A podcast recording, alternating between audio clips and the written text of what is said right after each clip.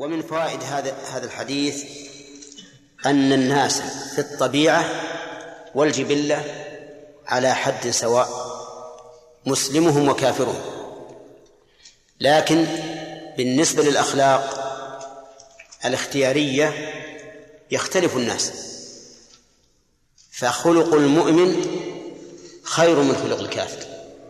لكن بالنسبة للأمور الطبيعية التي هي من طبيعة البشر لا يختلف فيها المؤمن والكافر. صح؟ من أين تؤخذ؟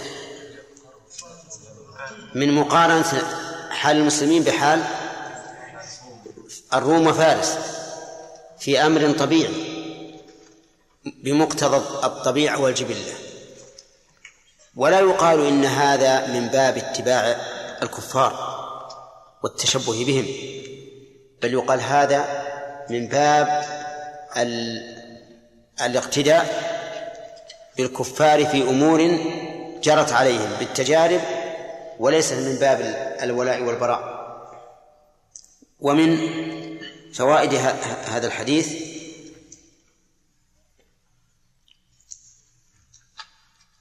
العمل طيب يتفرع على يتفرع على القاعدة التي ذكرناها. اشتراك المؤمن والكافر فيما فيما تقتضيه الطبيعة والجبلة يترتب على هذا أو يتفرع على هذه الفائدة. ترجيح التفسير في قوله تعالى أو نسائهن. الآية وقل للمؤمنات يغضضن من أبصارهن ويحفظن فروجهن ولا يبدين زينتهن إلا ما ظهر منها وليضربن بخمرهن على جيوبهن. ولا يبدين زينتهن إلا لبعولاتهن إلى أن قال إيش؟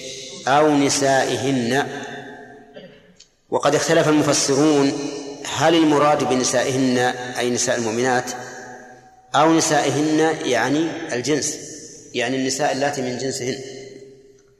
والصحيح الثاني وذلك لأن الطبيعة والجبلة في الكافرة والمسلمة واحدة. فالمرأة لا تنظر إلى المرأة كما ينظر الرجل إلى المرأة. لا فرق بين المسلمة والكافرة.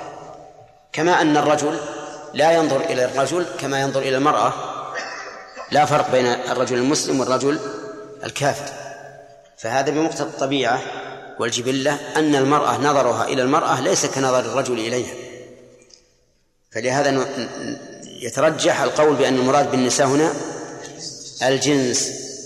وليس المراد الموافقة في الدين. وأما تعليله بأن الكافرة ربما تصف هذه المسلمة لغير المسلمين فيقال إن هذا المحذور إذا وجد منع من النظر حتى ولو كان بين مسلمة ومسلمة.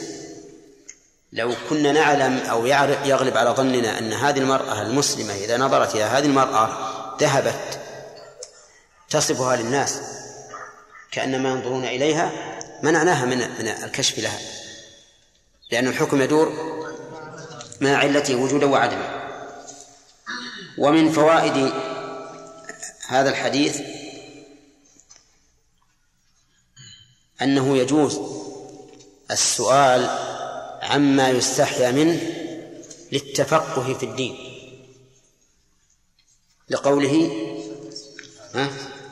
ثم سألوه عن العزل وهذا أمر يستحيا منه. لكن لا بد من معرفته لأنه يتعلق بأمر ديني. وقد كانت النساء يسألن رسول الله صلى الله عليه وسلم عن شيء يستحيا منه أكثر من هذا. فإن أم سليم قالت يا رسول الله المرأة ترى في منامها ما يرى الرجل فهل عليها من غسل قال نعم إذا هي رأت الماء. قالت عائشة رضي الله عنها نعم النساء نساء الأنصار لم يمنعهن الحياء أن يتفقهن في الدين. فلا ينبغي للإنسان أن يدع العلم حياء وخجلا. وقد قال بعض السلف لا ينال العلم حي أو مستكبر. يعني الحي تجد حياءه يمنعه من السؤال والبحث والمستكبر كبره يمنعه. كيف أسأل؟ إذا سألت قالوا هذا واحد ما يعرف وهذا خطأ. من فوائد هذا الحديث تحريم. العزل لأن النبي صلى الله عليه وسلم سماه وأدا. والوأد حرام. وإلى هذا ذهب ابن حزم وجماعة من العلماء وقالوا إن عزل الإنسان عن امرأته حرام. سواء رضيت أم لم ترضى. لأن النبي صلى الله عليه وسلم سماه وأدا. ووصفه بأنه خفي لا يرفع عنه التحريم ولكنه يرفع عنه أن يكون قتل نفس لأن الموؤود لأن الوعد الظاهر إيش؟ قتل نفس ولا شك في تحريمه أما هذا فهو وعد خفي يكون يكون حراما لأنه وصف بأنه وعد ولا يرتقي إلى درجة الوعد الظاهر الذي هو قتل النفس لأنه وصف بأنه خفي لأنه خفي. لأن الناس لا يعلمون عنه. إنسان يأتي أهله ويعزل ما لا يعلم عنه أحد. لكن الوعد الظاهر يخرج بها إلى البر ويحفر لها ويدفنها. كل يعرفها. وأيضا هذا وعد خفي يخفى حكمه على كثير من الناس. وذاك وعد ظاهر حكمه لكثير من الناس. فهو ظاهر من جهة بروزه للناس ووضوحه وهو ظاهر من جهة معرفة حكمه. أما هذا فهو خفي لأنه بين الرجل وبين زوجته ولأنه يخفى حكمه على كثير من الناس ولهذا سألوا النبي صلى الله عليه وسلم عنه. وذهب أكثر أهل العلم إلى جواز العزل لكن اشترطوا شرطين. الشرط الأول أن يكون باتفاق من الطرفين. الزوج والزوجة لأن للزوجة حقا في الولد. قد يرغب الزوج أن يعزل لتبقى زوجته شبه بكر. ولكن الزوجة لا ترغب. ففي هذا الحال لا يجوز له أن يعزل لأن الزوجة لها حق في الولد. ولهذا إذا تبين أن الزوج عقيم فإن الصحيح من أقوال أهل العلم أن للمرأة الفسق لأنها يفوتها ما تريده من الأولاد. والشرط الثاني أن لا يكون في ذلك ضرر فإن كان في ذلك ضرر إما على الزوج وإما على الزوجة فإنه يمنع. وهذا الضرر يمكن أن لا نعم. قد لا يمكن الإفصاح به ولكن يعرفه الزوج وتعرفه الزوجة لأن النزع قبل استكمال آه، اللذة فيه خطورة لا على الزوج ولا على الزوجة. فإذا انتفى الضرر واتفق الطرفان على ذلك فإنه جائز عند الجمهور. لكن مع ذلك يقولون إنه غير مرغوب فيه لأنه يضاد ما كان النبي صلى الله عليه وسلم يقصده من هذه الأمة حيث قال تزوجوا الودود الولود فإني مكاثر بكم الأمم أو الأنبياء يوم القيامة. فهذا يدل على أن رابة النبي عليه الصلاة والسلام لهذه الأمة أن يكثر نسلها ولا شك أن كثرة النسل عز للأمة. وأما قول من قال إن كثرة النسل سبب لضائقة اقتصادية لأنه بدل من أن يكون أهل البلد مئة يكونون مئتين. نعم المئة يكفيهم مثلا قل مئة صاع من الرز في الشهر. إذا كانوا مئتين يحتاجون إلى مئتين صاع وإذا زادوا يحتاجون إلى أكثر. فهؤلاء مع مع سوء ظنهم بالله عز وجل قد يبتلون بأن يضيق الله عليهم الرزق. ولكن لو أحسنوا الظن بالله وعلموا أنه ما من دابة في الأرض إلا على الله رزقها إذا ولد لك ولد انفتح عليك باب الرزق وقد حدثني شخص أعرفه الآن. قبل أن تنفتح علينا الدنيا يقول إنه كان فقيرا وأشير عليه بالزواج. وقال أنا ما عندي شيء. فقالوا تزوج يرزقك الله. نعم. فإن الله يقول وليستعفف الذين لا يجدون نكاحا حتى يغنيهم الله من فضله. والنبي عليه الصلاة والسلام يقول ثلاثة حق على الله عونهم. وذكر منهم المتزوج يريد العفاف. المهم تزوج. يقول لما تزوجت كثر الذين يعطونني المال أحرج عليه. تعرفون الحراج؟ ها؟ الحراج إنه كان بالأول الناس يعطى الرجل مثلا آه، ثوب يعطى مشلح يعطى شيء يحرج عليه. إذا باعه له نسبة مئوية مثل في المئة ريال. يقول فكثر الناس اللي يعطونني. يقول فولد لي عبد الله. أكبر أولاده. يقول فرأيت الأمر يزداد. نعم. فولد له الولد الثاني. يقول فازداد الأمر. حتى ما شاء الله صرت متوسع أكثر. فالإنسان إذا اعتمد على الله فالله تعالى هو الذي تكفل بالرزق. أنا لست أرزق أولادي. من الذي يرزقهم؟ الله عز وجل. لكن أصدق الاعتماد على الله سبحانه وتعالى يرزق. المهم أن ما ذهب إليه آه، أهل التشاؤم. الذين لا يعرفون لا يعرفون الله حق المعرفة. حيث يقولون إن كثرة الأولاد تؤدي إلى ضائقة اقتصادية. نقول هم يبتلون بهذا. ما دام اعتمدوا على الأمور المادية يبتلون بهذا. من تعلق شيئا وكل إليه. ولو اعتمدوا على الله لوجدوا أن الرزق ينفتح لهم كلما كثر أولادهم.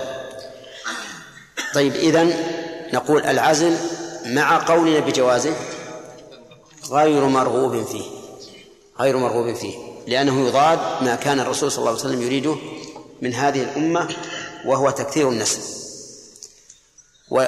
وليعلم أنه يجب علينا الحذر من النصارى الذين يولدون النساء سواء كانوا ذكورا أم إناثا. فإننا فإنه بلغنا أنهم يسيئون في التوليد فيجذبون الولد بشدة أحيانا تنخلع يده أو تميل رقبته أو أو أو يناله أذى. وربما يحاولون أن أن يضيق الخناق عليه حتى يموت. كذلك أيضا يحاول هؤلاء النصارى الذين يولدون نساءنا ونسأل الله أن يبعدهم عنا. يحاولون أن يجعلوا لكل ولادة عملية. عملية. علشان إيش؟ يبقى بطن المرأة مخرقا.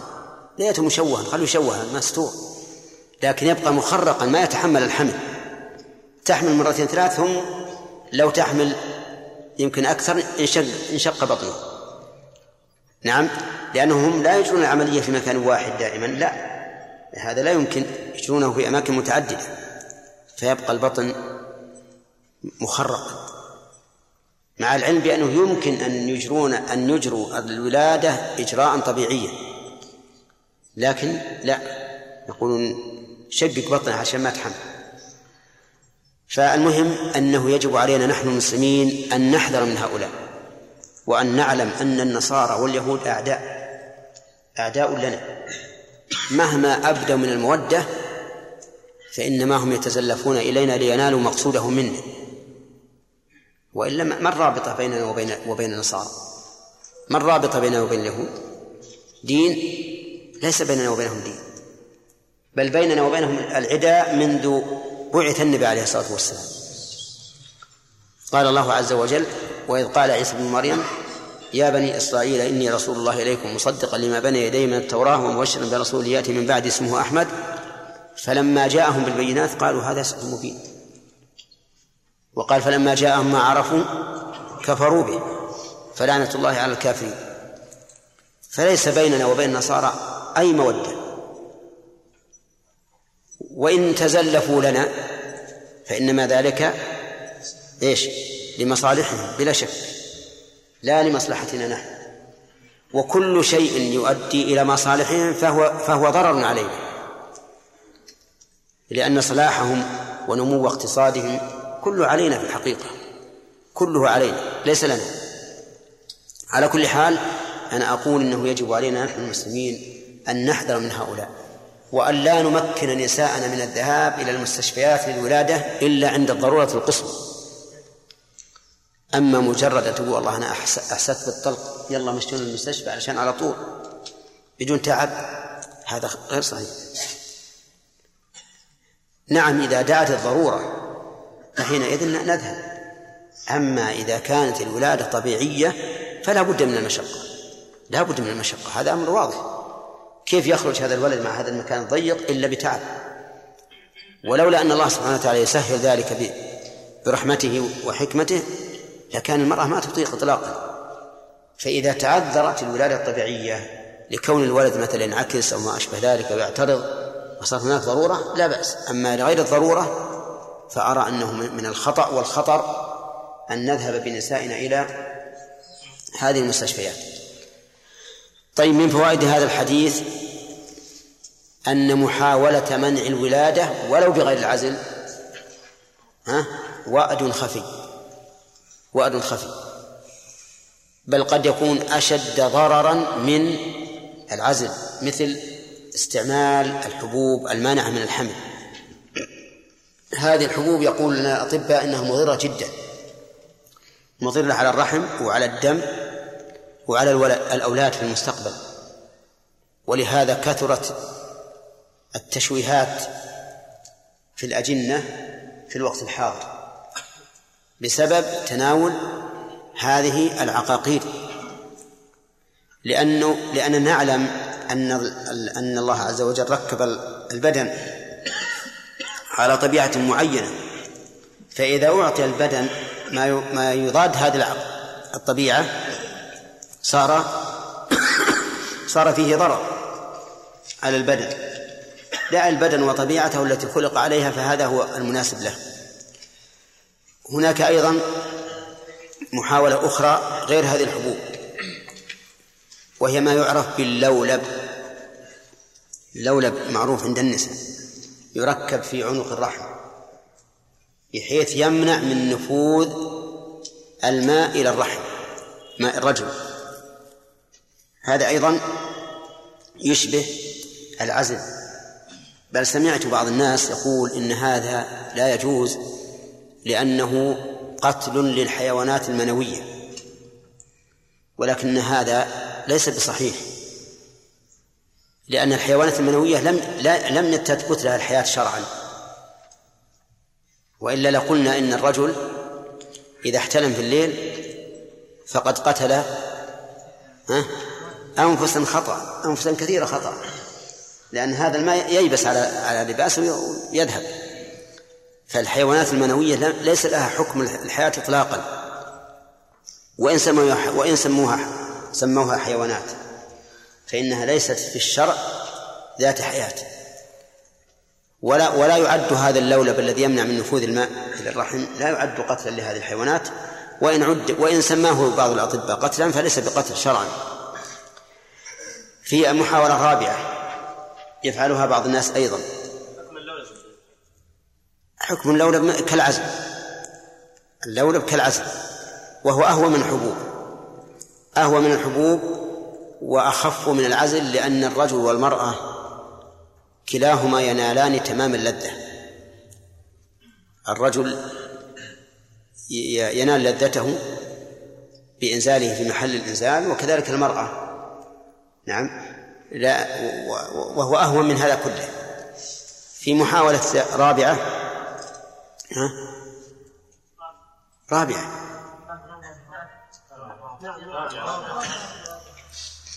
فيه محاولة وسموها ما شئت. رابعة خامسة ثالثة ثانية. حتى العدد نختلف عليه يا جماعة. لسه على كل حال في محاولة. أن الإنسان عند عند إتيان أهله يلبس محل التناسل كيسا بحيث إذا حصل الإنزال يكون في هذا الكيس. هذا يجب أن أن يراجع فيه الأطباء. هل هذا يضر أو أو لا يضر؟ فإذا كان لا يضر فهو لا شك أنه أنه تنقص به كمال ينقص به كمال اللذة قطعا. لأن هناك فرق بين الملامسة وبين الحائل يعني لا تحصل فيه كمال اللذة إطلاقا. فهو ناقص لكن لا أدري عاد هل يضر أو لا يضر فليرجع في هذا إلى الأطباء وهم أعلم منا بذلك. نعم. ذكر الشيخ رحمه الله أن القرطبي رحمه الله حكى إجماع العلماء بأن العقل لا يرد أي نعم. ذكر ابن القيم في الصواعق المرسلة أكثر من عشرين موضع. ينقل فيه الإجماع مع أن فيه خلاف واضح. في خلاف واضح. وأنا ذكرت لكم من قبل أن من الناس من قال أجمع العلماء على رد شهادة العبد. وآخرون قال أجمع العلماء على قبول شهادة العبد. هذان إجماعان متضادان. نعم. ونقل ابن حجر أن العلماء أجمعوا على عدم وجوب المضمضة والاستنشاق في الغسل. كذا؟ نعم. مع أن مذهب الإمام أحمد وجوب الاستنشاق والمضمضة في الغسل. فمشكل نقل الإجماع مو هين. ولا يعني ما أستبعد أن القرطبي رحمه الله من جنس ابن المنذر يعني أنه يتساهل في نقل الإجماع. وكذلك ابن عبد البر يتساهل في نقل الإجماع.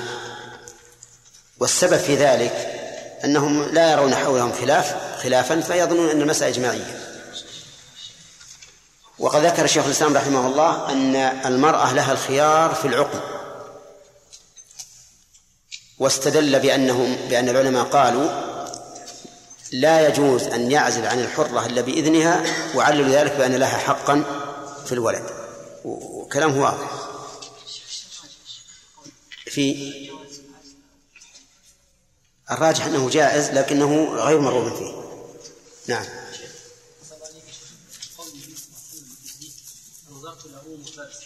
هذا فعل صلى الله عليه وسلم لم لي شيخ بين تشبه بقوم وهذا نعم.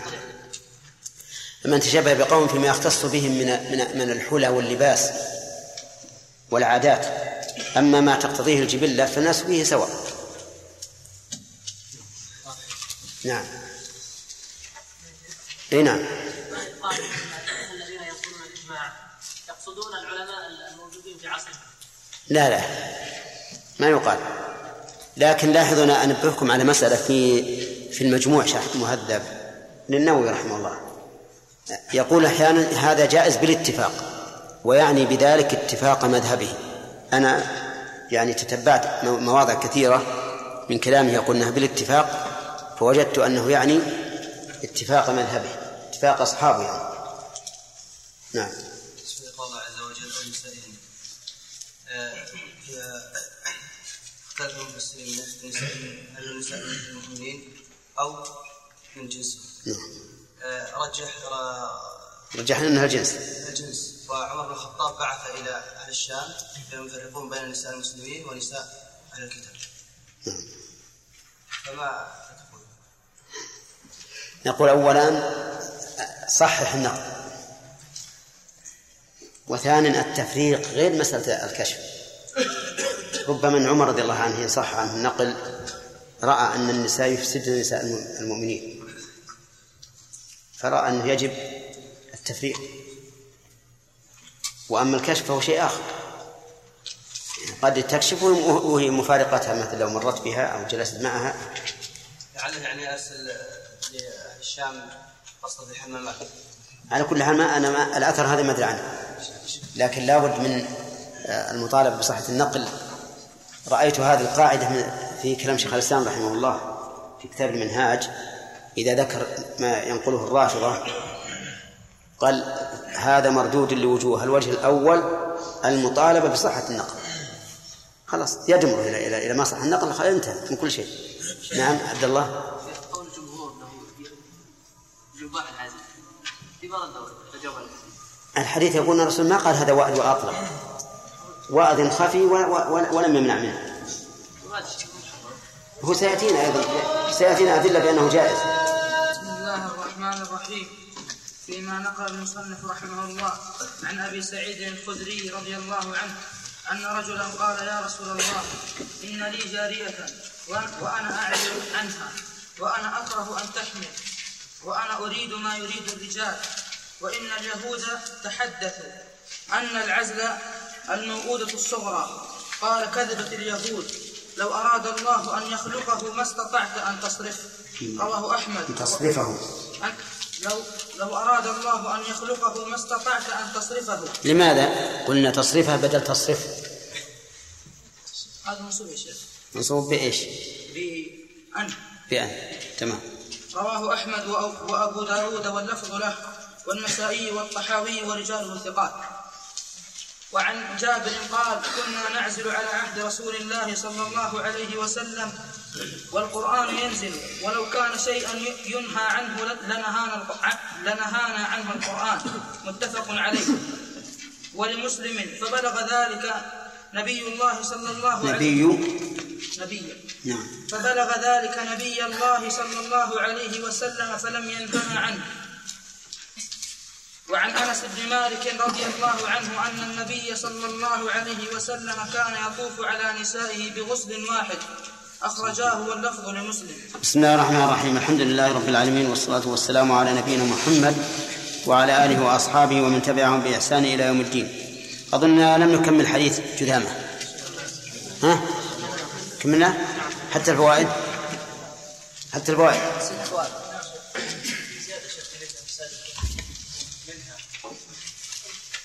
كيف؟ هذه سنذكر يا شيخ يقصد في هذه يقصد في هذه إيش؟ يقصد في هذه المصورة يخطب يقصد يقصد أي. يقصد في هذه المصورة زيادة ليست موجودة في المتن الموجود في الشارع. وش ما هي؟ وش وين منها؟ وأنا أريد منها ما يريد الرجال. الكتاب وأنا أريد ما يريد الرجال. إي بس مش ما هي مشكلة. ما يضر. بسم الله الرحمن الرحيم.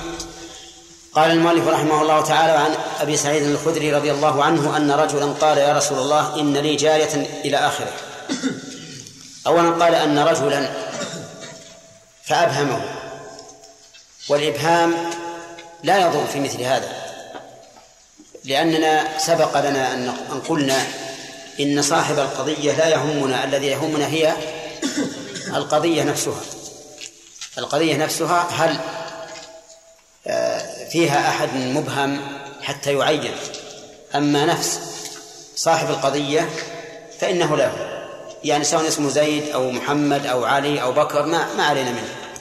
ولهذا يعتني بعض العلماء الشراح ويحرص على أن يعرف المبهم في هذا ولكن أرى أنه لا حاجة إلى إلى ذلك. وقول أن رجلا قال يا رسول الله إن لي جارية. الظاهر أن المراد بالجارية هنا المملوكة.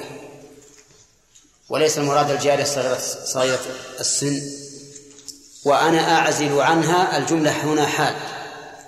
وسبق لنا معنى العزل وهو أن الرجل إذا قارب الإنزال نزع من زوجته أو ممن يطأها من مملوكه. قال وأنا أكره أن تحمل.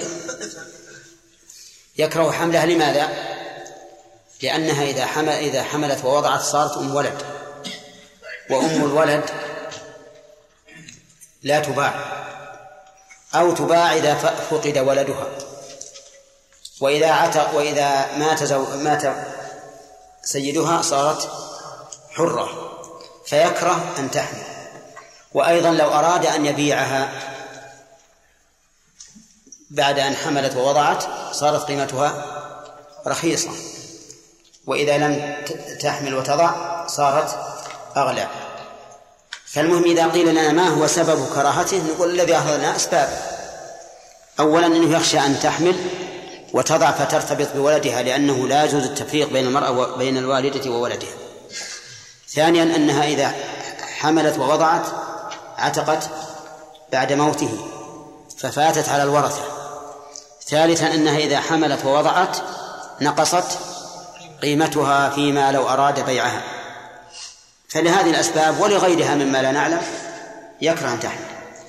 وأنا أريد ما يريد الرجل كنا عن الجماع لأن الرجال يريدون ذلك فكنا عنه بهذه العبارة و وإن اليهود تحدثوا أن أن العزل الموؤودة الصغرى اليهود أهل كتاب وهم الذين يدعون أنهم يتبعون موسى وسموا يهودا إما لأن جدهم الذي ينتسبون إليه اسمه يهوذا. وإما لأنه من قولهم إنا هدنا إليك أي رجعنا إليك وذلك حينما تابوا من عبادة العجل. والظاهر أنها نسبة إلى أبيهم يهوذا لكن في التعريب تحول إلى هذا. تحدثوا هذه مضارع ولا ماضي؟ تحدث. مضارع. لكن حذفت منه إحدى التائين. كقوله تعالى فأنذرتكم نارا تلظى. أي تتلظى. أن العزل الموؤودة الصغرى لأن الموؤودة قسمان صغرى وكبرى. فالكبرى هي أن توأد الجارية وهي حية بعد أن تولد. والصغرى كما زعمت اليهود أن يعزل الإنسان عنها. ولكن النبي صلى الله عليه وسلم كذب هذا فقال كذبت يهود كذبت اليهود. يعني ليس موؤودة. العزل ليس ليس موؤودة. وعلل ذلك بقوله لو أراد الله أن يخلقه ما استطعت أن تصرفه. صدق النبي عليه الصلاة والسلام. لو أراد الله أن يخلقه لبدر الماء وخرج من الإنسان قبل أن يعزل وحينئذ لا يستطيع أن يصرفه. رواه أحمد وأبو داود واللفظ له والنسائي والطحاوي ورجاله وثقات. هذا اليهود كما هذا الحديث كما ترون فيه أن النبي صلى الله عليه وسلم كذب اليهود في دعواهم أن العزل الموؤودة الصغرى. وسبق لنا أنه سماه الوأد الخفي. فهل بينهما تعارض؟ لا. ما الجمع؟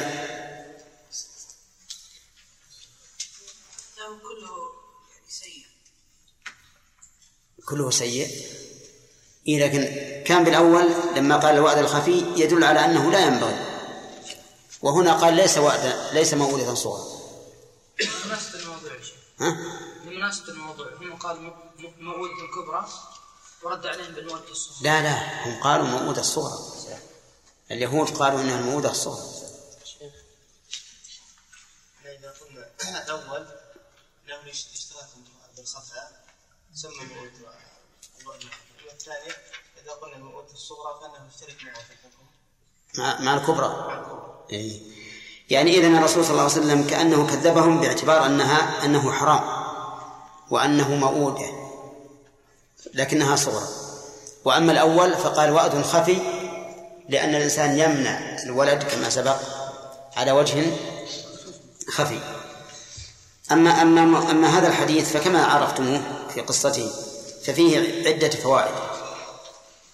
أولا بيان أن الإنسان إذا تكلم بما يستحيا منه طلبا للحكم فلا بأس به. من أين تؤخذ؟ من قوله وأنا؟ لا أنا نريد التصريح. وأنا أعزل عنه لأن هذا صرح بأنه يعزل. فيستفاد منه أن ما سبق لنا أن من شر الناس منزلة يوم القيامة الرجل يفضي إلى المرأة وتفضي إليه فينشر سرها أنه ما لم يكن هناك حاجة. لأن هذا فيه نوع من السر. ومن فوائده أنه يجوز للإنسان أن يكره ما يكون عليه فيه ضرر مالي ولا يقال إن هذا تكالب على الدنيا لأن النبي صلى الله عليه وسلم أقر الرجل على قوله وأنا أكره أن تحمل طيب. ومن فوائده أنه يجوز العدول عن تكثير الأولاد إذا كان هناك سبب شرعي. لأنه إذا كره من جارته أن تحمل قل أولاده أولاده منها. مع أن الرسول صلى الله عليه وسلم يحث على كثرة الأولاد. فنقول إذا كان تقليل الأولاد لمصلحة شرعية فلا بأس. ومن فوائده الكناية عن الشيء الذي يستحيا منه إذا لم تدع الحاجة إلى التصريح. لقوله وأنا أريد ما يريد الرجل. فهنا لا حاجة للتصريح حيث صرح فيما فيما فيما قبل بأنه كان يجامع ويعزم ومن فوائدها اعتبار أقوال من عنده علم وإن كان كافرا. لقوله إن إن اليهود تحدثوا أنه موجودة الصغرى. فلولا أن لهذا القول تأثيرا في نفوسهم ما ما ذكره للرسول عليه الصلاة والسلام. ومن فوائده أنه إذا حدثك من تشك في خبره أو في حكمه أو في فتواه فإن فإن لك أو يجب عليك أن تسأل من يزيل الشك. لأن الصحابي لما حدثه اليهود بذلك سأل النبي صلى الله عليه وسلم عن عن هذا. ومن فوائد هذا الحديث الإشارة إلى جواز العزل وذلك بتكذيب النبي صلى الله عليه وسلم لليهود. ومن فوائده بيان أن الله عز وجل إذا أراد شيئا فإن السبب لمنعه لا يفيد. لقوله لو أراد الله أن يخلقه ما استطعت أن تصفه وما أكثر الذين يعالجون لإزالة الأمراض ولكن يعجزون. وما أكثر الذين يحاولون أن يرتقوا إلى شيء ولكن يعجزون. لأن الله لم يرد فإرادة الله تعالى فوق كل شيء وما تشاءون إلا أن يشاء الله. ثم قال المؤلف عن جابر رضي الله عنه قال كنا نعزل على عهد رسول الله صلى الله عليه وسلم والقرآن ينزل ولو كان شيئا ينهى عنه لنهانا عنه القرآن متفق عليه. يقول جابر كنا نعزل وسبق معنا العزل وقوله على عهد النبي صلى الله عليه وسلم والقرآن ينزل على عهده أي على زمنه. وقوله والقرآن ينزل الجملة حالية وهي مؤكدة لما سبق لأنه من المعلوم أنهم إذا كانوا على عهد الرسول صلى الله عليه وسلم فإن القرآن ينزل ولكنها مؤكدة لما سبق ولو اقتصر على قوله كنا نعزل على عهد النبي صلى الله عليه وسلم لكفى لكنه أكد ذلك بأن يقول إن القرآن لم ينقطع بعد حتى يقال لعله لم ينقل الحكم لانقطاع الوحي. وجملة القرآن ينزل. إيش؟ حال من الفاعل في قوله نعزل. نعم. قال ولو كان شيئا ينهى عنه لنهانا عنه القرآن. ولو كان شيئا أي ولو كان العزل شيئا. فاسم إن مستتر. وهذه الجملة فيها ها؟ كيف كان؟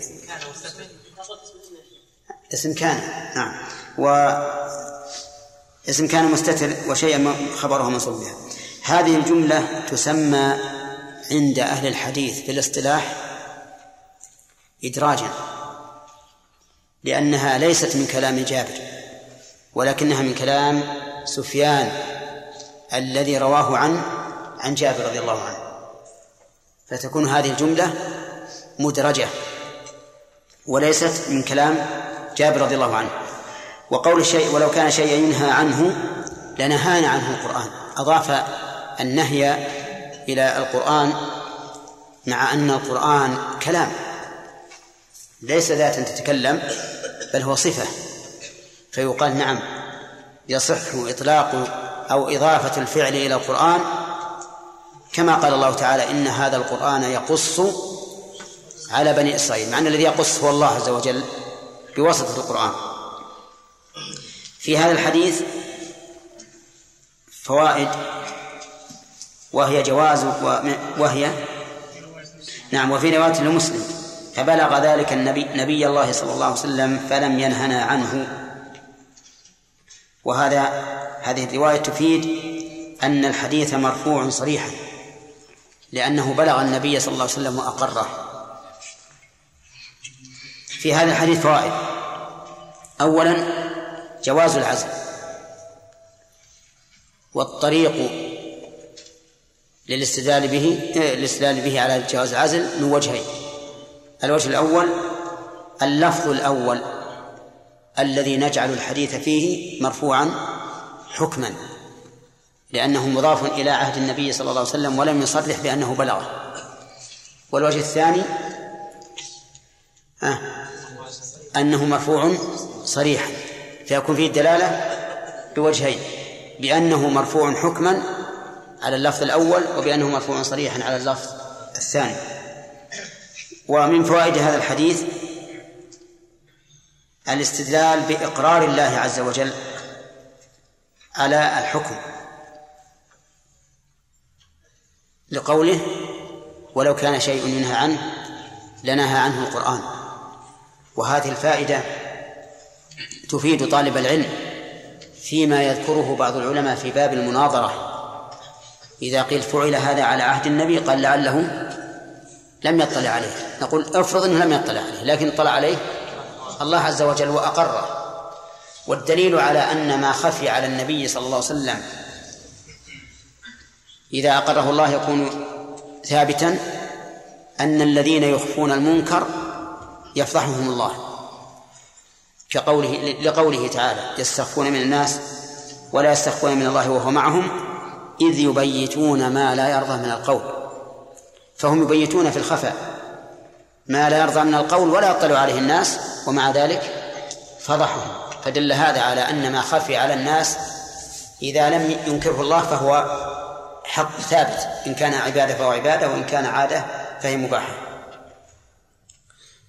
ومن فوائد الحديث أن القرآن منزل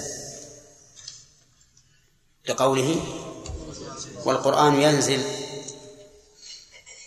وهذا هو مذهب أهل السنة والجماعة أنه منزل غير مخلوق.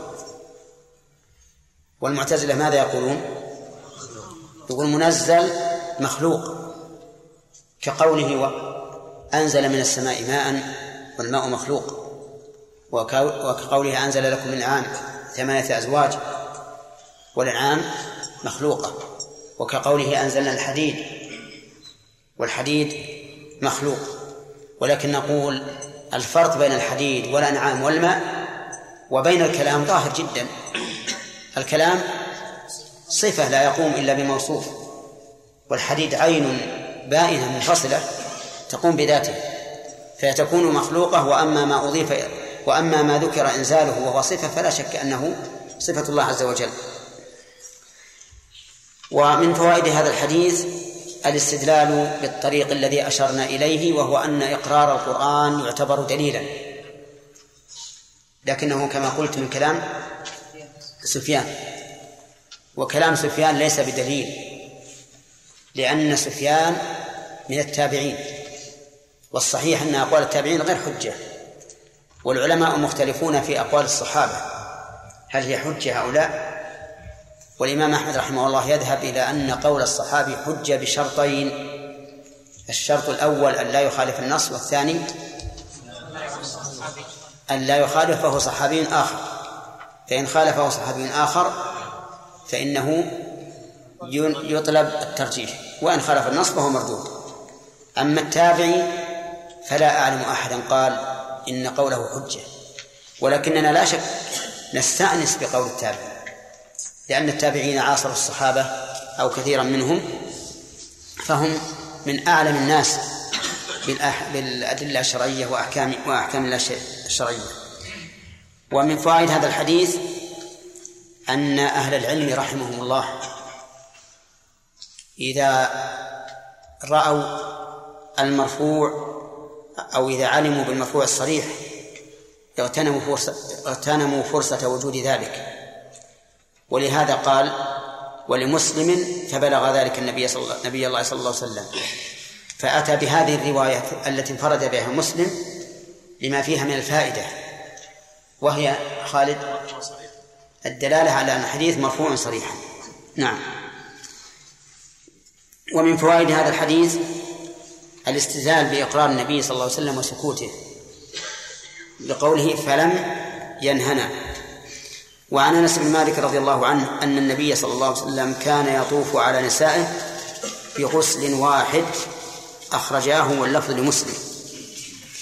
كان يطوف من المشهور عند أهل العلم أن كان تفيد الدوام لكنها لا لا تستلزم الدوام دائما إنما هي دالة على الدوام ولكن لا تدل لا لا تستلزمه أي لا يلزم منها الدوام. فمثلا كان يطوف على نسائه هل هو كان يطوف كل يوم كل ساعة؟ لا لكن ربما طاف. كما قال كما ثبت في الحديث كان يقرأ في الجمعة بالجمعة والمنافقين والحديث الآخر كان يقرأ يسبح والغاشية كان يقرأ. ولو قلنا إن كان على الدوام دائما للازم التعارض بين الحديثين. لكنها لا شك أنها تشعر بالدوام لكنها لا تستلزمه. وقوله يطوف على نسائه يعني بالجماع فإن الطواف بالمرأة هو جماعها. والدليل على هذا قول سليمان عليه الصلاة والسلام والله لا أطوفن الليلة على تسعين امرأة. تلد كل واحدة منهن غلاما يقاتل في سبيل الله. قال لأطوفن على تسعين امرأة. أي بإيش؟ بالجماع. فقوله كان يطوف على نسائه يعني بالجماع بغسل واحد. يعني لا يغتسل إلا مرة واحدة مع أنه يجامع عدة نساء. وقد مات عن تسع عليه الصلاة والسلام. في هذا الحديث دليل على أمور. الأمر الأول جواز إعادة الجماع بلا غسل ولا وضوء. انتبهوا لقولي بلا وضوء. بلا غسل. صحيح؟ لقوله بغسل واحد يطوف عن النساء كلها. فإذا طاف عن النساء بغسل واحد من باب أولى أن يكرر الغسل في الجماع في امرأة واحدة. لكن أقول بلا وضوء. الحديث لا يدل عليه. الحديث لا يدل عليه. وعلى هذا فلا يعارض أمر النبي صلى الله عليه وسلم بالوضوء إذا أراد الإنسان أن يجامع مرة أخرى. لأن الأفضل إذا أراد الإنسان أن يجامع مرة أخرى أن يتوضأ. لما في ذلك من استعادة الجسم نشاطه بعد أن كسر بالجماع الأول. ومن فوائد هذا الحديث جواز تأخير الغسل وأنه لا تجب المبادرة به لأنه إذا طاف عليهن بغسل واحد فلا بد أن يكون هناك فرق في الوقت. أليس كذلك؟ لأنهن لسن في بيت واحد. في بيوت متعددة. ومعلوم أن صفية بيتها خارج المسجد بعيد. كما ثبت أن النبي عليه الصلاة والسلام لما جاءت عنده في اعتكافه خرج يشيعها. وهذا يدل على أن بيتها ليس لاصقا بالمسجد كبقية البيوت. ومن فوائد هذا الحديث أيضا أن النبي صلى الله عليه وسلم لا يجب عليه القصر وجهه أنه كان يطوف عليهن بليلة واحدة. ولو كان القسم واجبا عليه لانفرد بواحدة في جميع الليل. ولكن بعض العلماء قال إن هذا ليس فيه دليل. وأخذ منه أنه يجوز للرجل أن يجامع زوجاته ولو في ليلة واحدة منهن لأن الجماع ليس هو المبيت. يكون المبيت عند من لها من لها الليلة وأما الجماع فله أن يطوف عليهن لأن لا سيما إذا كان المرأة التي إذا كانت المرأة التي هي عند التي هو عندها فيها مانع من من الجماع مثلا كالحيض أو النفاس فحينئذ قد يضطر أو يحتاج إلى حاجة شديدة إلى إيش؟ أن يطوف على النساء الأخريات.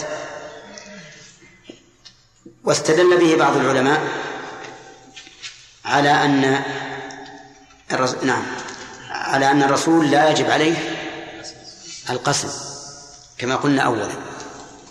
وبناء على هذا القول لا إشكال في الحديث.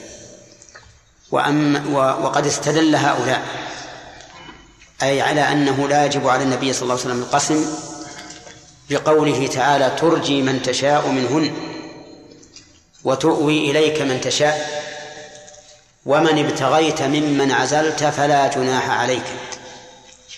ذلك أدنى أن تقر أعينهن ولا يحزن ويرضين بما آتيتهن كلهن. فقالوا إن الله رخص له. قال ترجي من تشاء يعني تؤخر. وتؤوي إليك تدعوها. ومن ابتغيت من من عزلت وقلت لا قسم لك من ابتغيت ورجعت في في القسم لها فلا جناح عليك. ذلك أي ما أخبرناك به من هذا الحكم أدنى أن تقر أعينهن لأن الحكم من عند الله. ولا يحزن ويرضين إلى آخره ولكن كثيرا من أهل العلم إن لم يكن أكثرهم يقول إن النبي صلى الله عليه وسلم يجب عليه القسم. واستدلوا بقوله صلى الله عليه وسلم اللهم هذا فعلي فيما كان يقسم ويعدل ويقول اللهم هذا فعلي فيما أملك فلا تلمني فيما تملك ولا أملك. و وأجاب بعض العلماء عن هذا الحديث بأجوبة. نذكرها إن شاء الله فيما بعد. السابق أن النبي صلى الله عليه وسلم كان يطوف على النساء بغسل واحد أخرجاه. واللفظ للمسلم. ذكرنا أن بعض العلماء استدل بهذا الحديث على أن النبي صلى الله عليه وسلم لا يجب عليه القسم.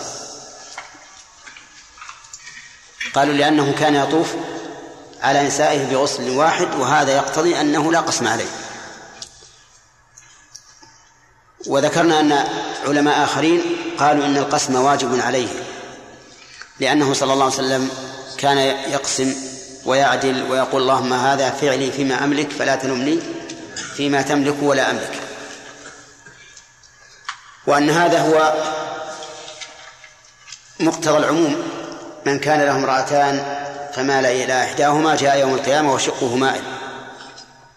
وألفاظ النبي صلى الله عليه وسلم يدخل فيها النبي صلى الله عليه وسلم ولكن إن وجد دليل على اختصاص اختص به. ولنا أن نقول إن القسم واجب عليه ولكن كان يطوف على نسائه بغسل واحد برضاهن وإذا رضيت النساء أن يفعل هذا فلا حرج وله أن يفعل ويحتمل أن يكون هذا قبل وجوب القسم ويحتمل أن يقال إن القسم قد يقسم الإنسان بينهن إلا في الجماع ويكون عماد القسم في الليل. وفي النهار الإنسان حر. لكن قد صح في هذا الحديث نفسه أنه كان يطوف على نفسه في على نسائه في الليلة الواحدة. وهذا يقتضي أنه صلى الله عليه وسلم يمر على كل واحدة في كل ليلة. والذي يظهر لي والله أعلم أن النبي صلى الله عليه وسلم قد رخص له الله في ترك القسم ولكن لكرمه صلى الله عليه وسلم وحسن خلقه كان يعدل بقدر ما يستطيع. وهن كن يرضين منه أن يطوف عليهن بغسل واحد ويكون الاستقرار عند من عليها من لها الليلة. وهذا ليس في بضارهن شيئا. يكون للرسول صلى الله عليه وسلم الحرية وتكون المرأة التي لها الليلة يكون الاستقرار عندها. وإنما رخص الله له في ذلك لأن النبي صلى الله عليه وسلم أعطي قوة ثلاثين رجلا في, في الجماع. ومثل هذه القوة قد لا تكفيه الواحدة في الليلة الواحدة. فلذلك رخص له بناء على ما أعطاه الله تعالى من هذه الخصيصة ولكنه عليه الصلاة والسلام كان لكرمه يعدل بينهن ما استطاع. هذا أقرب ما يقال في تخريج هذا الحديث. نعم. ياسر ما حكم إتيان الرجل امرأته من الدبر؟ خالد. بس؟ لا يجوز. بس؟ بس؟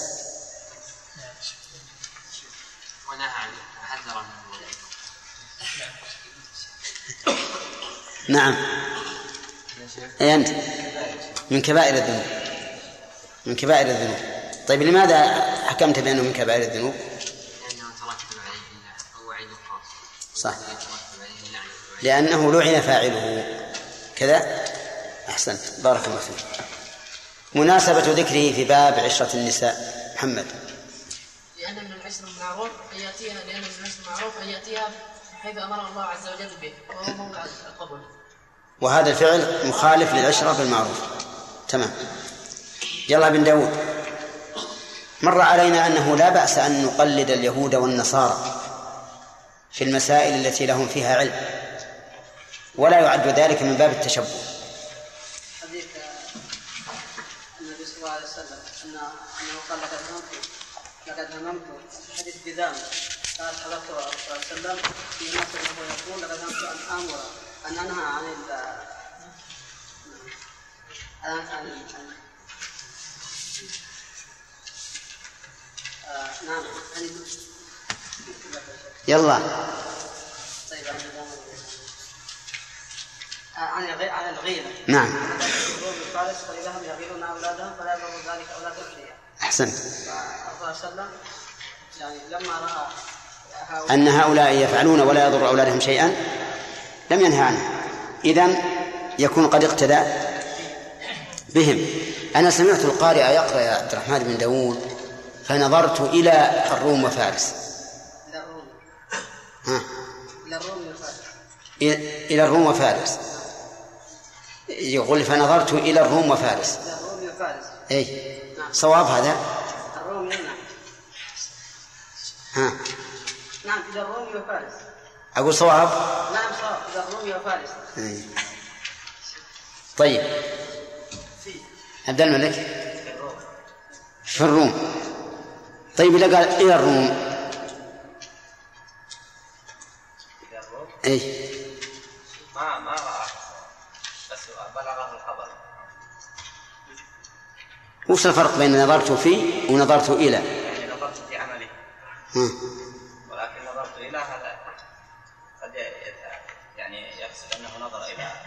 إليه محققا تقتضي أن يكون نظر إليهم نظر حسي إيش؟ نظر حسي في. إيه. وإلى؟ إلى أن يكون نظر إليهم نظر حسي وما هي فيه أن يكون نظر- بلغه عنه فنظر في عمله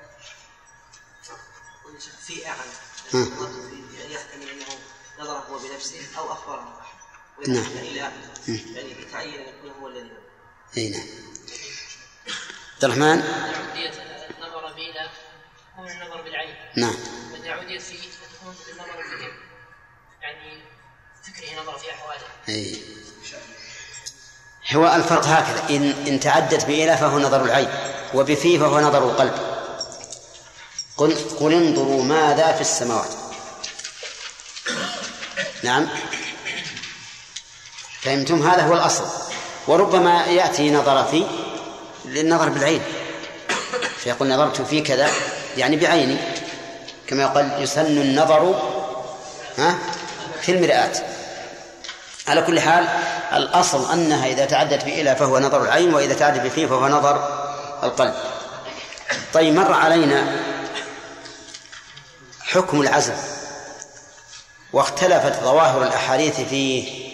فما هذه الاختلافات التي وردت؟ عبد الله. لا ما أريد اختلاف الحكم. اختلاف سياق الأحاديث.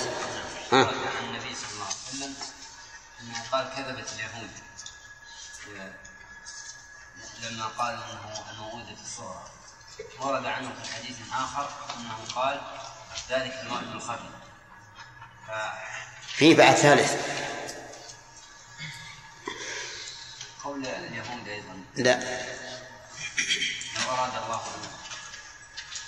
جاء في حديث جابر إن نازل القرآن ينزل ولو كان شيئا ينهى عنه نهانا عن القرآن.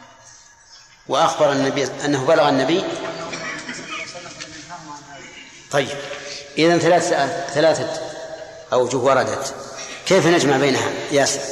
نجمع بينها بأن بأن العزل بأن العزل جائز مش بشروط.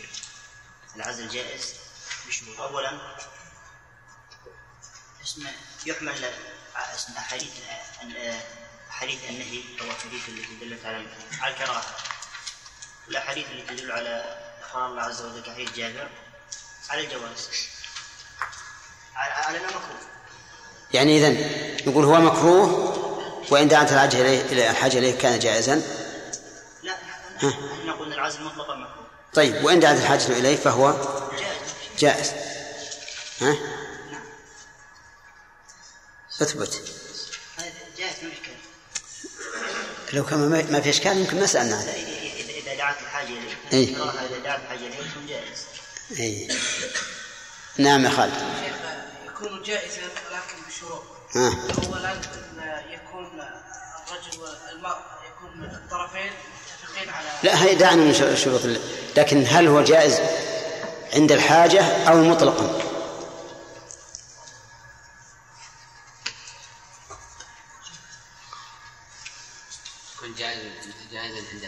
عند الحاجة. لأن وصف النبي صلى الله عليه وسلم إياه بأنه واد خفي يشعر بعدم الرغبة فيه. تمام. ولأنه يقلل من النسل المطلوب شرعا. يقلل من النسل المطلوب كثرته شرعا. تمام. ما هو أدق وصف لخلق المرأة؟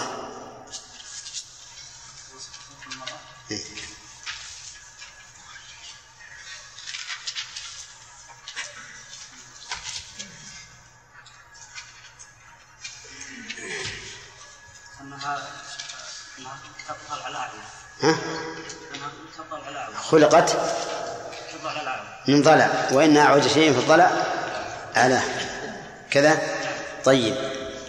ما وجه قوله إن ذهبت تقيمها كسرتها؟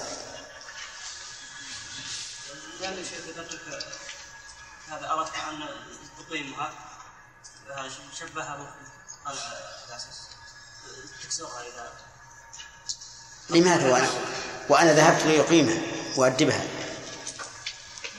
لأن كسرها يكون كسر لها بالطلاق يا شيخ أو لكن الإنسان اللي بي يذهب يقيم الشخص قال طلاق كيف؟ لأنه يكون كسر أو لا بصفته أنه قاسي وي- ويكون أعوج مم. فإذا حاول الإنسان أن يصلح ويقيمه هذا وجه الشبه. يقول إن الضلع أعوج ولكن وهو قاسي والقاسي إذا ذهبت تقيمه انكسر مو لين. لكن يعني وجه الشبه نعم فإن ال- السبب. وجه الشبه أن المرأة إذا أردت أن تكمل من كل وجه فسيكون بينك وبينها نزاع دائم. عرفت؟ وإذا كان النزاع إذا كان النزاع الدائم فالمآل إلى الطلاق مهما كان الإنسان من حسن الخلق لا بد أن يتعب منها ويطلقها إذا فدارها مرة أرخي العنان ومرة اجذب العنان. وقد ذكر مثل يضرب. مثل يضرب يقال شعرة معاوية. شعرة معاوية. إيش شعرة معاوية؟ يقول إن من سياسة معاوية أنه يقول أجعل بيني وبين الناس ها؟ كالشعرة. أجعل ما بيني وبينهم كالشعرة.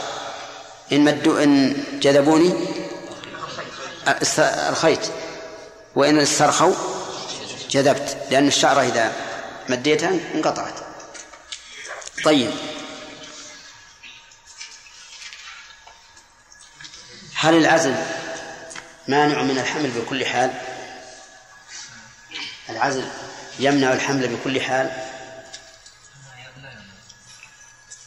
كيف؟ أقول إذا عزل الرجل عن امرأته فهل عزله مانع من الحمل بكل حال؟ يعني إذا دام على هذا فيكون مانعا إيه؟ عن الحمل؟ نعم بكل حال. استمر. أي كأن الناس ما هم تعينك يا عبيد الله. جيرانك ما إيش؟ تقول؟ لا يا شيخ لو أراد الله أن يخلق من ولد فقد. ما استطاع أن يمنع. إيش تقول يا هذا هذا يعني حسب إذا هو استمر يعذر كل ما يمكن. كيف ما يمكن؟ الرسول يقول لو أراد الله أن يخلق ما استطاع أن يمنع عن تصريفه هذا معنى يعني أنه لا يعذر يعني ما يستطيع يعذر إذا أراد له لا يعذر مقتضى الطبيعة الطبيعة أنه ما لكن قد يقدر الله شيء ولد ولو عزل إيه. هذا وجه وجه آخر أنه قد يكون الإنسان ما يتحكم بنفسه. ربما يقول في نفسه أنه إذا أراد الإنزال نزع لكن ما يتحكم. إذا أراد الله ما يتحكم عرفت؟ فيخرج الماء وحينئذ يحصل الحمل. و و وأما أنه يخلق من دون من دون ماء فهذا ما يأتي إلا إلا آية من آيات الله مثل عيسى. هذا رجل أتى امرأته من دبرها أحمد. هل يجوز أن تلعنه؟ لكن يلعن عموما. يعني ما يجوز أنك تقول يا ملعون تخاطب هذا الرجل اللي وطأ زوجته لا. تعيين الرسول أخبر. شيخ بأن من أتى امرأته امرأته من دبرها فهو ملعون. على طريقة العموم. فلان. يشتغلون صح؟ صحيح. طيب. نظير ذلك أن الله سبحانه وتعالى شهد للمؤمنين بالجنة. ولا يجوز أن نشهد لشخص معين مؤمن نقول أنت بالجنة. إلا لمن شهد له الرسول. شهد الله بأن الكافرين كل إنه من يشرك بالله فقد حرم الله عليه الجنة. فلو لو- لو رأينا رجلا ما نقول هذا محرم عليه الجنة. لو رأينا رجلا مشركا. لكن في الدنيا نعامله بأنه مشرك ومرتد وندعوه للإسلام فإن أسلم وإلا قتلناه أما في الآخرة فيجوز أن الله يختم له بخاتمة السعادة وهو في آخر الأمر. طيب.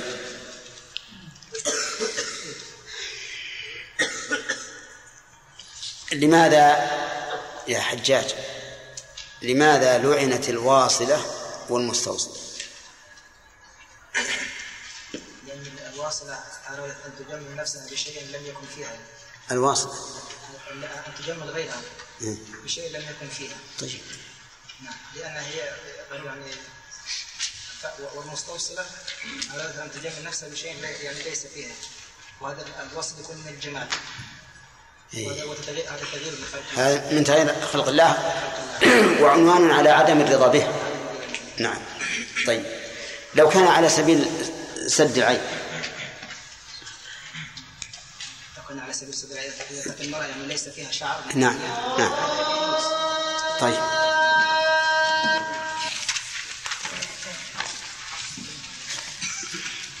سم الله تعالى باب باب الصداق وعن أنس رضي الله عنه عن النبي صلى لا عن أنس. عندك بهواو؟ عن أنس رضي الله عنه. إذا كان الحديث أول باب ما تقول واو لأن الواو لازم يصير شيء معطوف من قبل. هنا عن انس رضي الله عنه عن النبي صلى الله عليه وسلم أنه اعتق اعتق الصبية وجعل عتقها صداقة. متفق عليه. وعن أبي سلمة بن عبد الرحمن رضي الله عنه أنه قال سألت عائشة رضي الله عنها كم كان صداق رسول الله صلى الله عليه وسلم؟ قالت كان صداقه لازواجه اثنتي عشرة اوقيه اوقيه ونشأ. قالت أتدري من نش من نش قال لا. من نشو نعم. قال قلت لا. قالت نصف أوقية فتلك خمسمائة خمسمائة درهم. فهذا صداق رسول الله صلى الله عليه وسلم لأزواجه. رواه مسلم. وعن ابن عباس قال لما تزوج علي فاطمة قال له رسول الله صلى الله عليه وسلم يعطيها شيئا. قال ما عندي شيء. قال فأين درعك الحطمية؟ رواه أبو داود والنسائي. بس. بسم الله الرحمن الرحيم. الحمد لله رب العالمين والصلاة والسلام على نبينا محمد وعلى آله وأصحابه ومن تبعهم بإحسان إلى يوم الدين. قال المؤلف رحمه الله تعالى باب الصداق. الصداق اسم مصدر أصدق لأن المصدر من أصدق إصداقا أصدقها يصدقها إصداقا. والصداق اسم مصدر. ويعرف علماء النحو اسم المصدر بأنه ما دل على معنى المصدر ولكنه لا يشتمل على حروفه. فالكلام مثلا يدل على التكليم لكنه لا يشتمل على حروف المصدر فيسمى اسم مصدر. السلام كذلك بمعنى التسليم ولكنه لا يشتمل على حروفه. الصداق بمعنى الإصداق ولكنه لا يشتمل على حروفه. والصداق هو العوض الذي يعطى للمرأة بعقد نكاح وما ألحق به. هذا الصداق. ما يعطى للمرأة بعقد نكاح وما ألحق به. فقولنا بعقد نكاح خرج به ثمن السرية. إذا اشترى الإنسان أمة من أجل الاستمتاع بها فإن هذا لا يسمى صداقة. لماذا؟ لأنه ليس بعقد نكاح ولكنه عقد بيع. وإن كان الغرض منه هو الغرض من النكاح لكنه ليس عقد نكاح. وقولنا وما ألحق به ليدخل فيه ما إذا وطئ امرأة بشبهة. إذا وطئ امرأة بشبهة فإنه يجب عليه الصداق مهر مثلها وإن لم يكن عقد نكاح. وكذلك أيضا ما لو زنى بها كرها فإن لها مهر المثل على خلاف في هذه المسألة ربما يأتي إن شاء الله. طيب إذن الصداق هو العوض ها الذي يعطى للمرأة بعقد نكاح وما ألحق به. وسمي صداقا لأن بذله يدل على صدق طلب الخاطب. أو وإن شئت فقل العاقد. طلب هذا المهر يدل بذل بذل هذا المهر يدل على صدق طلب العاقد. ووجهه أن المال محبوب إلى النفوس. كما قال الله تعالى وتحبون المال حبا جما. ولا يبذل المحبوب إلا فيما هو مثله أو أشد. فإذا بذله الإنسان دل على صدق رغبته وطلبه لهذه المرأة التي أصدقها. ثم إن المهر ليس له حد شرعي على القول الصحيح. بل ما طابت به نفس المرأة كفى.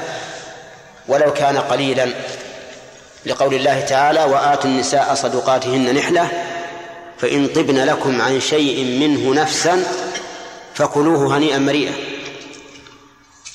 وهذا يشمل ما لو طابت نفسها عن كل الصداق إلا درهما منه مثلا فإنه يأكله الإنسان هنيئا مريئا. ثم إن تفويض الأمر إلى المرأة إن طبن لكم عن شيء من نفسا يدل على أنه حق محض لها. والقاعدة الشرعية أن حق الآدمي لمحض. إذا عفى عنه أو إذا رضي منه بالقليل فإن ذلك جائز لأن الأمر إليه.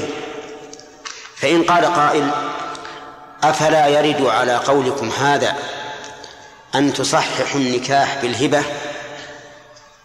قلنا لا يرد لأن النكاح بالهبة تبرع محض بدون عوض بخلاف المهر القليل فإنه يسمى عوضا ولهذا لا بد أن يكون المهر يصح ثمنا أو أجرة أي يصح أن يعطى ثمنا للشيء أو أجرة للشيء في مقابل منفعة.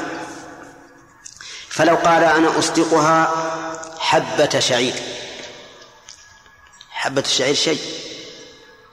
أليس كذلك؟ طيب. ورضيت. قالت يكفيني حبة الشعير مهرا. ها؟ لماذا؟ لأنه ليس مالا. لا يتمول عادة ولا يصح ثمنا ولا أجرة.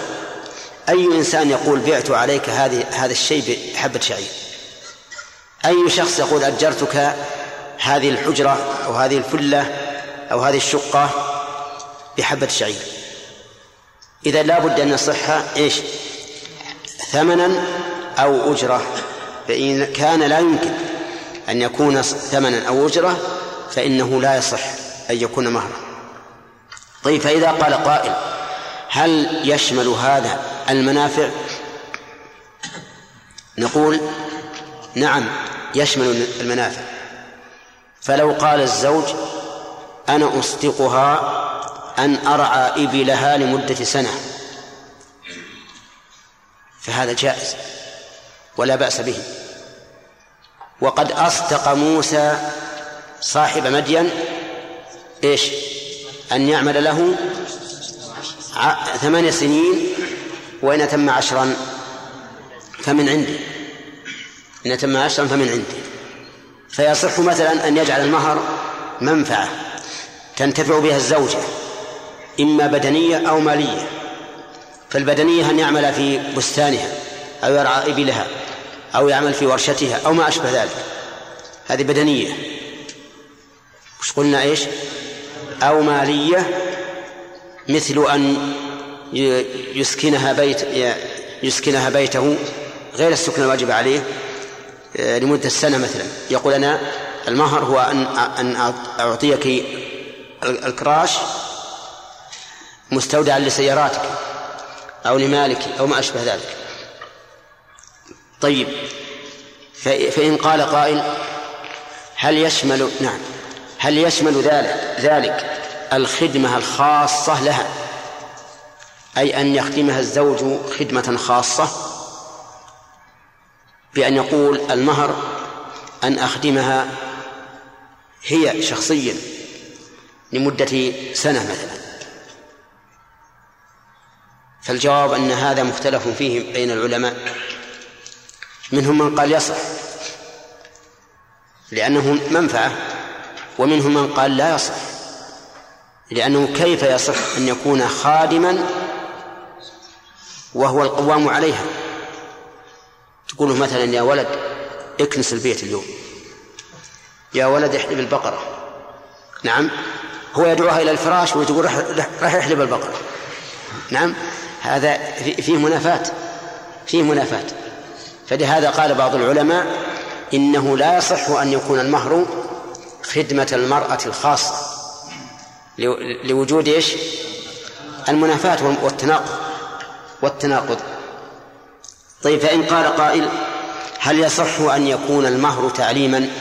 أي أن يعلمها شيئا؟ فالجواب فيه التفصيل على المذهب. يقولون إن كان تعليم قرآن فإنه لا يصح. وإن كان غيره فلا بأس. ولكن الصحيح أنه يصح أن يكون المهر تعليما سواء في القرآن أو غير القرآن. وسيأتي إن شاء الله هذا في أحاديث. نعم. والله أن أن متوقف في هذا لأننا إن نظرنا إلى أن الخدمة منفعة تستغني به عن خادم يمكن تكون أجرته في الشهر 500 ريال. نعم. ويكون في السنة ستة آلاف ريال. وأحيانا نقول هذا في التضاد كيف يكون الخادم مخدوما؟ هذا فيه تضاد فنحن نقول بدلا من هذا يجعل المهر أن يأتي لها بخادم. بدل من يكون هو الخادم يأتي يأتي لها بخادم. ولكن قد يقول أنا ما عندي قدرة. ليس عندي قدرة. فإذا وقعت هذه الحال المحرجة فلعل الله أن ييسر لنا طريقا إلى الترجيح. طيب.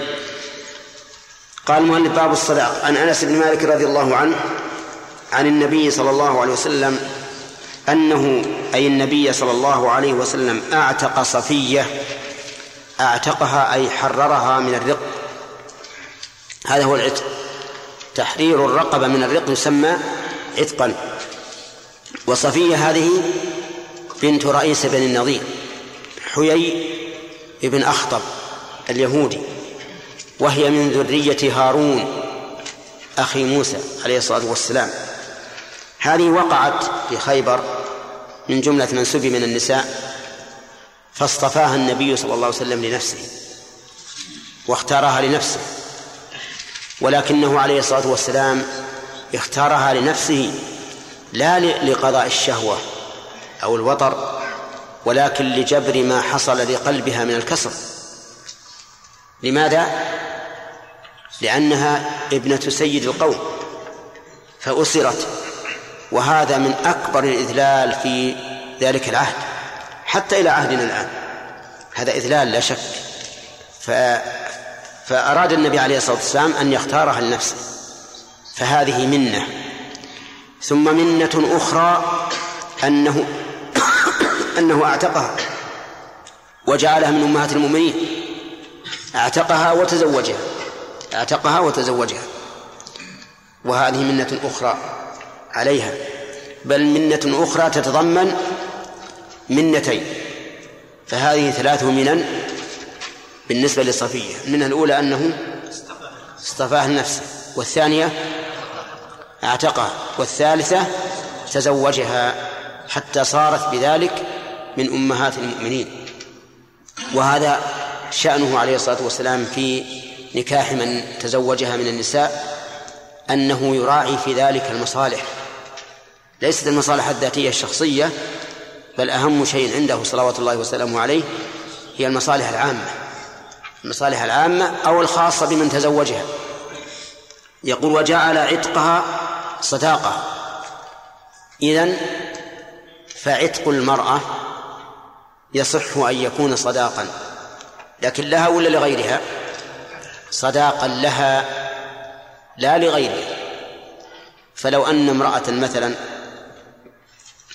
كانت صديقة لسرية عنده زوج خطب امرأة وله عنده سرية وقالت المخطوبة مهري أن تعتق سريتك.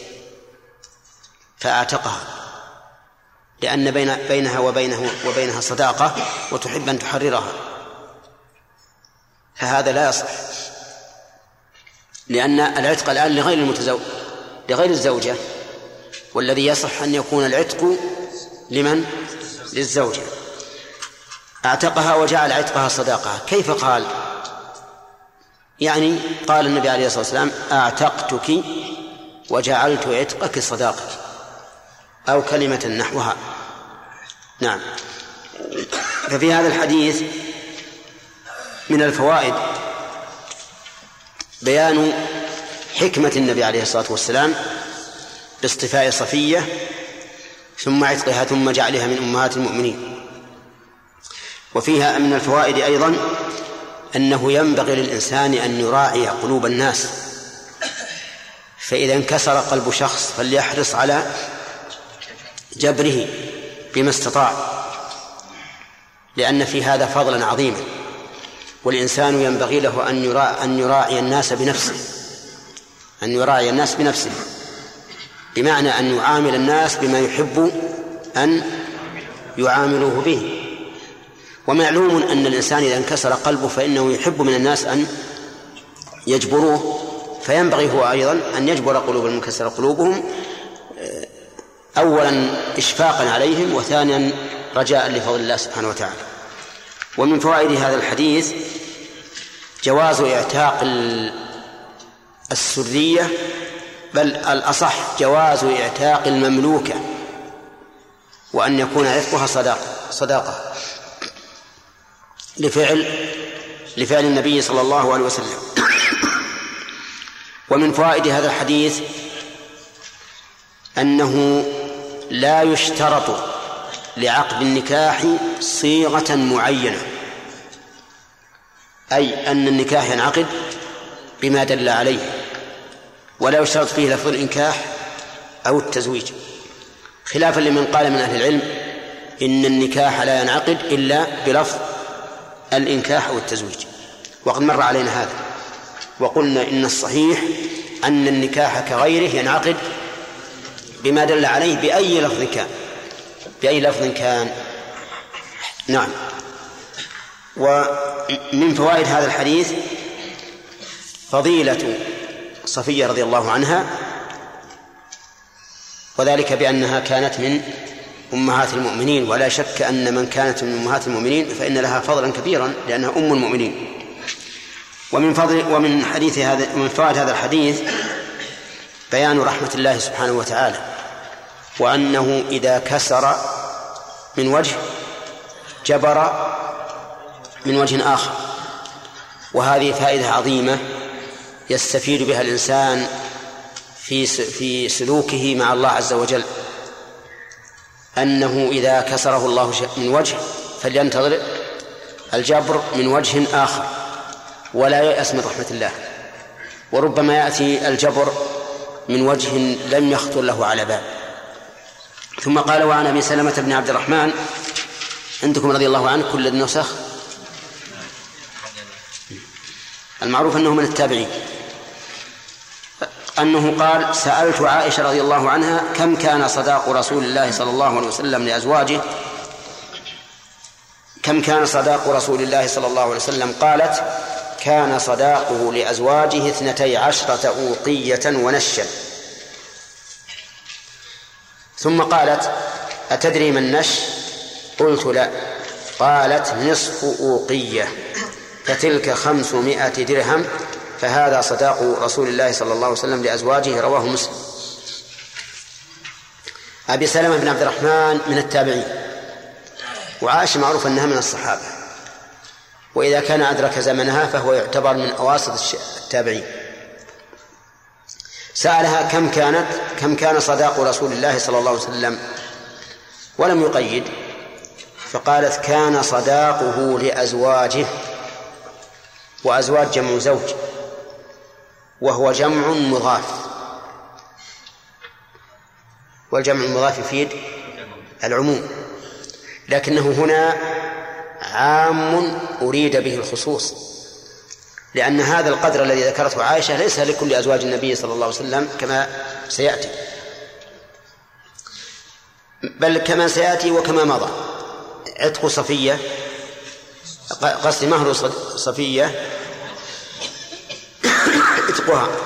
إذن فهو عام أريد به الخاص. قالت نعم. قالت كان اثنتي عشرة أوقية ونشأ. اثنتي عشرة. ها؟ يقال اثنتي عشرة ويقال ثنتي عشرة. كما يقال ثنتان واثنتان. وابنتان وبنتان. والمعنى واحد. ولكني أسأل الآن عبد الرحمن بن داود لماذا قال اثنتي عشرة؟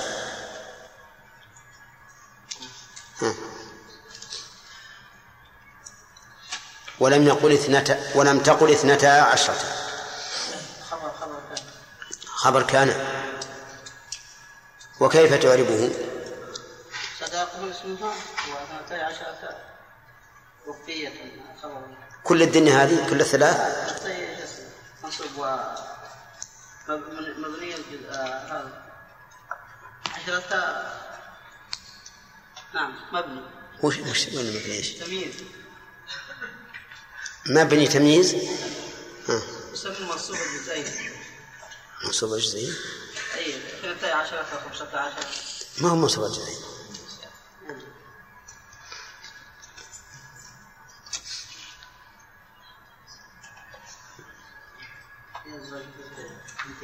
مبني على فتح الجزئين.